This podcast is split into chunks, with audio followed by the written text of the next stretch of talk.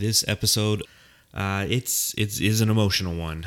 I'm rolling solo on this one. Uh, Matthew Paul Lissy isn't uh, in the studio with me, so I'm sure that we'll get his thoughts on uh, everything during the next weekly recap. But you know, today in uh, Calabasas, California, we lost nine people in a helicopter crash. Uh, it's less than eight miles actually from the last place I lived in California, in Canoga Park, and you know, among those who perished was former Los Angeles Laker legend and Suns nemesis uh, Kobe Bryant. I gotta say, this is one of the saddest days in sports history. You know, going back and just trying to find a a day that was so shocking and that I felt like this. I can't think of one. You know, maybe Princess Diana in like 97. I was probably about 15. And the way that that kind of hit me, hit me uh, emotionally. And that was a tough day. And, you know, when you think of Kobe, it's.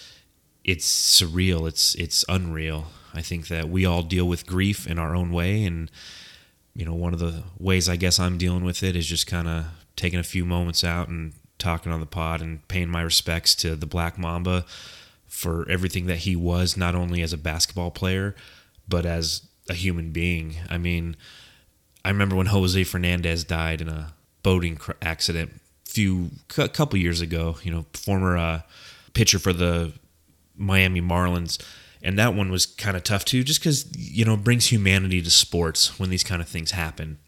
And, you know, note and disrespect to Jose Fernandez and, and the people that he perished with, but, you know, Kobe was, uh, he, he was different. You say Kobe, it meant one thing it meant greatness.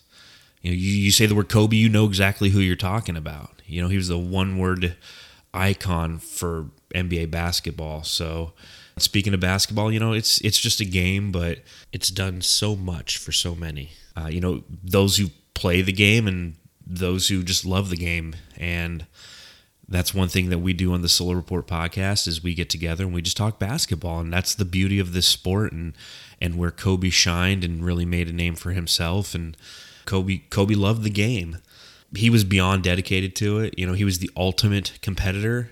His work ethic was world renowned getting up and, and being at the gym, you know, inviting guys to the, hey, I'll see you uh, at the gym at four o'clock, and they show up at four p.m. and he's he's like, oh no, I'm at four a.m. I mean, that was that was Kobe Bryant, you know, and and then hearing that his daughter perished with him, uh, it only compounds the sorrow of the events of today.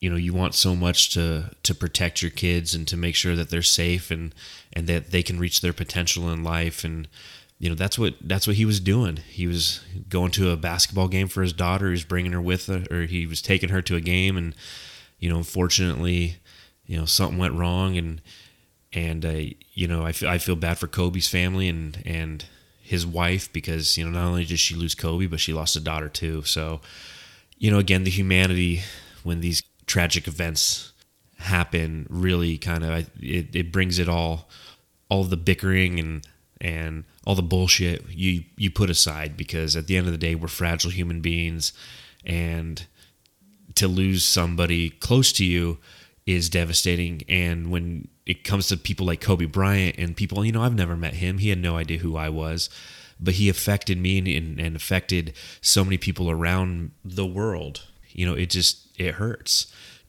as a Suns fan Kobe was the enemy you know but he was the enemy that you had admiration and respect for you loved his game and you hated that it was at your team's expense.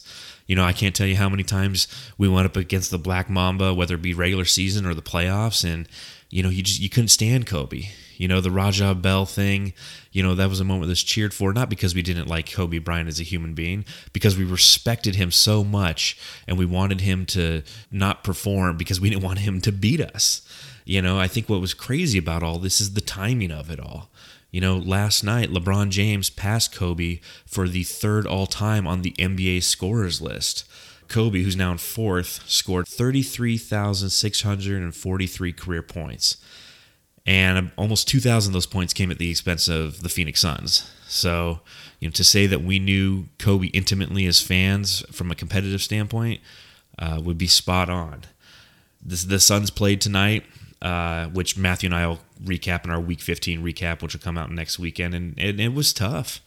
You know, seeing those players out there, everybody's hurting right now. You know, Kobe has such an effect on the game and these players. I mean, the guys who are out on the court tonight, those are the guys who grew up watching Kobe. Kobe started playing in 1996.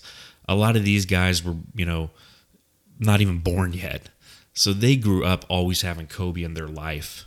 And it was very melancholy watching players take uh, the 24 second shot clock violation to start the game, and then the Suns take the eight second uh, backcourt violation to kind of honor Kobe. 24 for his latter number in his career, and eight for the number he wore at the beginning of his career. I mean, it was it's something that I, it, you know it brought tears to my eyes, just as it did Devin Booker. I mean, he was out there teary eyed and and and having a hard time trying to play a game, just a simple game.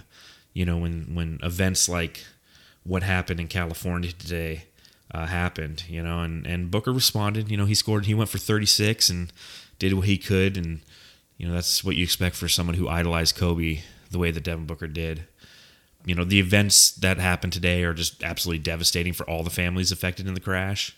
You know, I feel bad for the people who aren't going to get as much publicized recognition for what happened, you know, because they have fans and they were mothers and fathers and sons and brothers and sisters and, you know, Kobe will dominate the headlines, but there's a lot of other people that we have to think about too. You know, there's Kobe and his daughter and seven other people perished today. So, you know, keep them in your thoughts and prayers. And and I'm just gonna do a moment of silence for all of them right now.